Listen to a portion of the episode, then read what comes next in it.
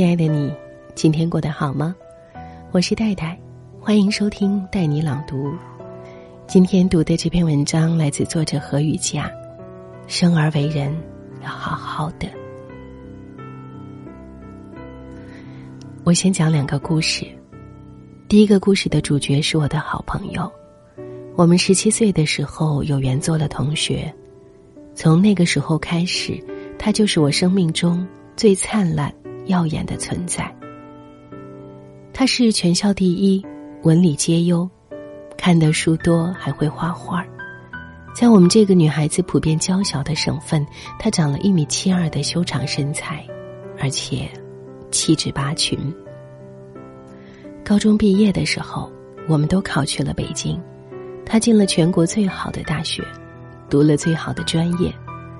在大学的人精堆里，他继续出类拔萃，考第一，搞社团，在网络上发起的各种大学生活动一呼百应，拿下很牛的实习，往闪闪发光的未来马不停蹄。我们继续保持着少女时代的友谊。我跟别人说起她，一定都会有一句话：“她是我的好朋友，一个奇女子。”已经记不清楚具体某年某月某日了。他突然来找我说，他抑郁了。彼时我正在车祸受伤后的康复期，是外人看来倒了大霉，自己反而乐在其中的状态。他一脸迷茫的对着我说。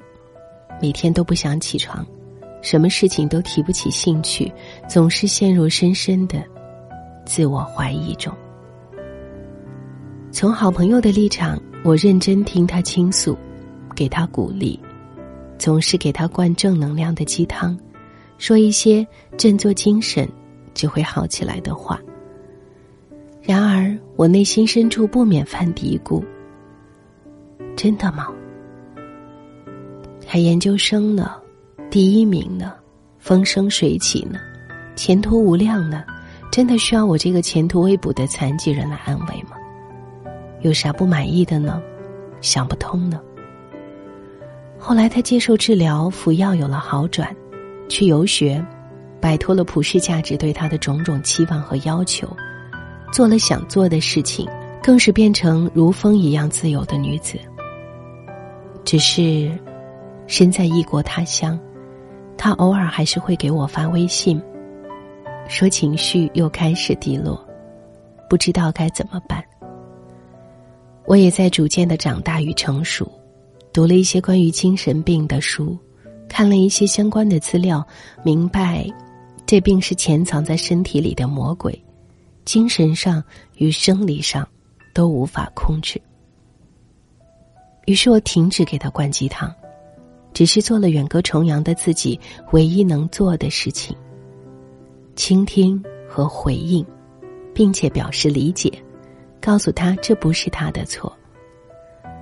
有一天，他给我发微信说：“你是我的力量。”正值我在翻译《不抓狂人生指南》，因为这本书也才开始真正对抑郁症有所了解。因此，看到这句话。我鼻子一酸，眼泪差点滚落下来。第二个故事是我自己的故事。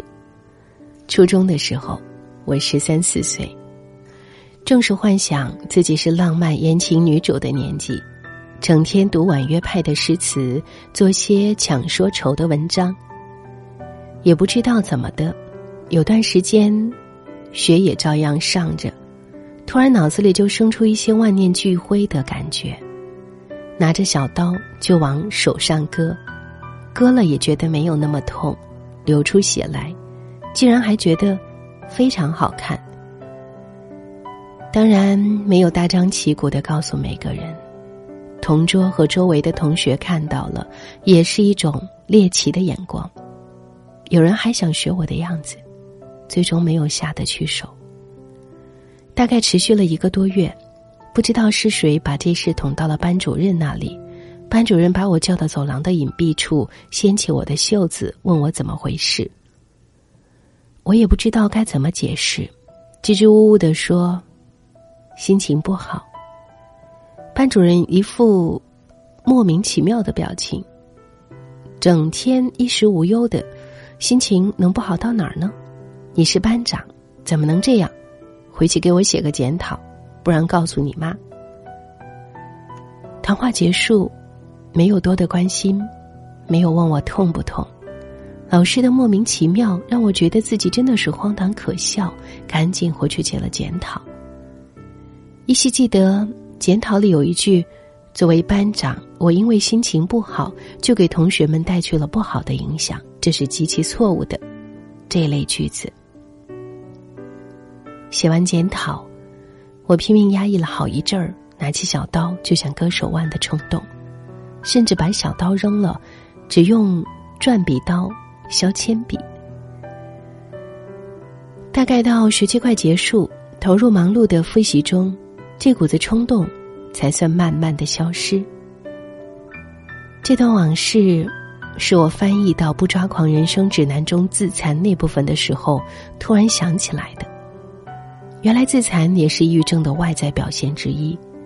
回想那时具体的感觉已经很模糊，只是撸起袖子，看到因为割的特别使劲留下的两道疤，想起那时候手足无措，找不到原因，心怀愧疚，又不知道怎么向周围人倾诉的女孩，那种痛苦竟然清晰的归来了，甚至比记忆中的那时更像一种折磨。我觉得自己深深的辜负了他，没有能够积极自救，没有能够多去看看相关的资料。当然那时候互联网还没有普及，最基本的，没有能够找到值得信任的人去倾诉。同时也感到极大的庆幸，和这心魔过招，最终还是我赢了，委实幸运。我所感受到的痛苦。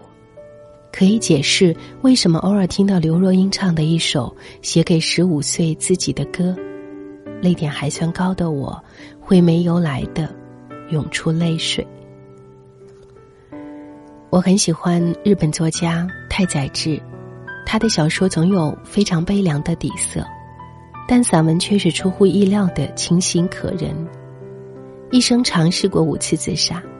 并且在最后一次归西的太宰治，写过那句因为电影被嫌弃的松子的一生而为人熟知的话：“生而为人，我很抱歉。”但也是同样一个太宰治，在小说晚年中写过一句话：“我本想这个冬日就去死的，可最近拿到一套属灰色细条纹的马制和服。”是适合夏天穿的和服，所以我还是先活到夏天吧。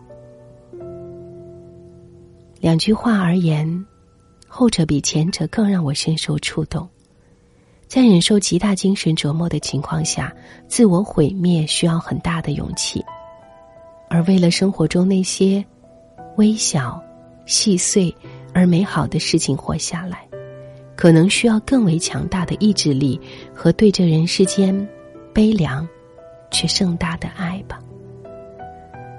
所以我想改一改太宰治的话，送给过去或者正在经受精神疾病折磨的你，也送给或许没有精神疾病但正经历抓狂人生的你。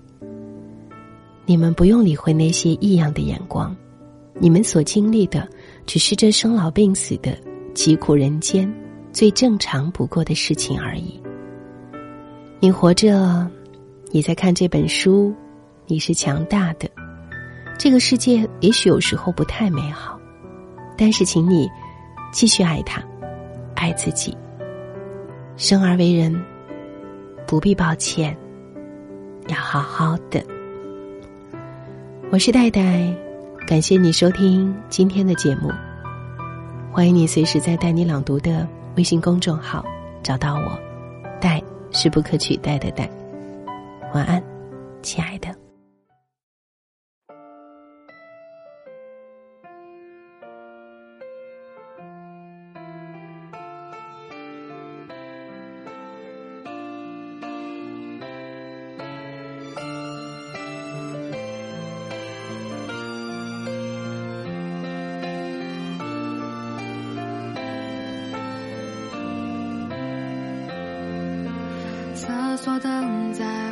下深夜的卖花人，高楼下穿西装的青年偷偷打着盹，少女提高跟鞋下班，男孩裙子不。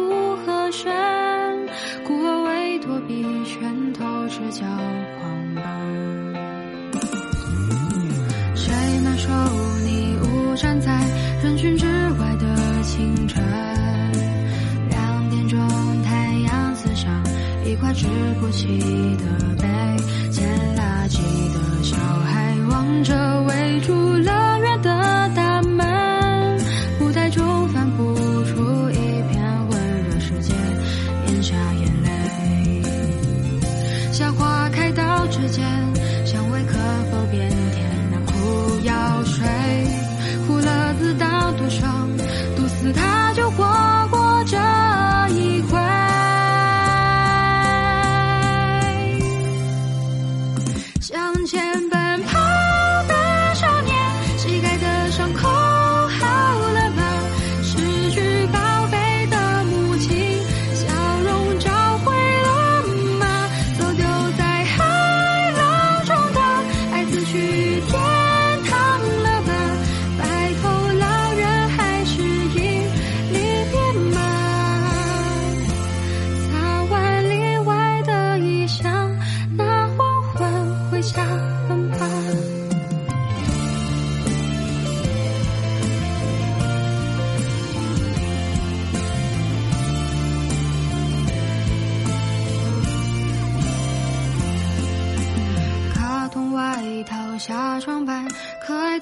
七十岁对相机投降的他直白的恐惧着谁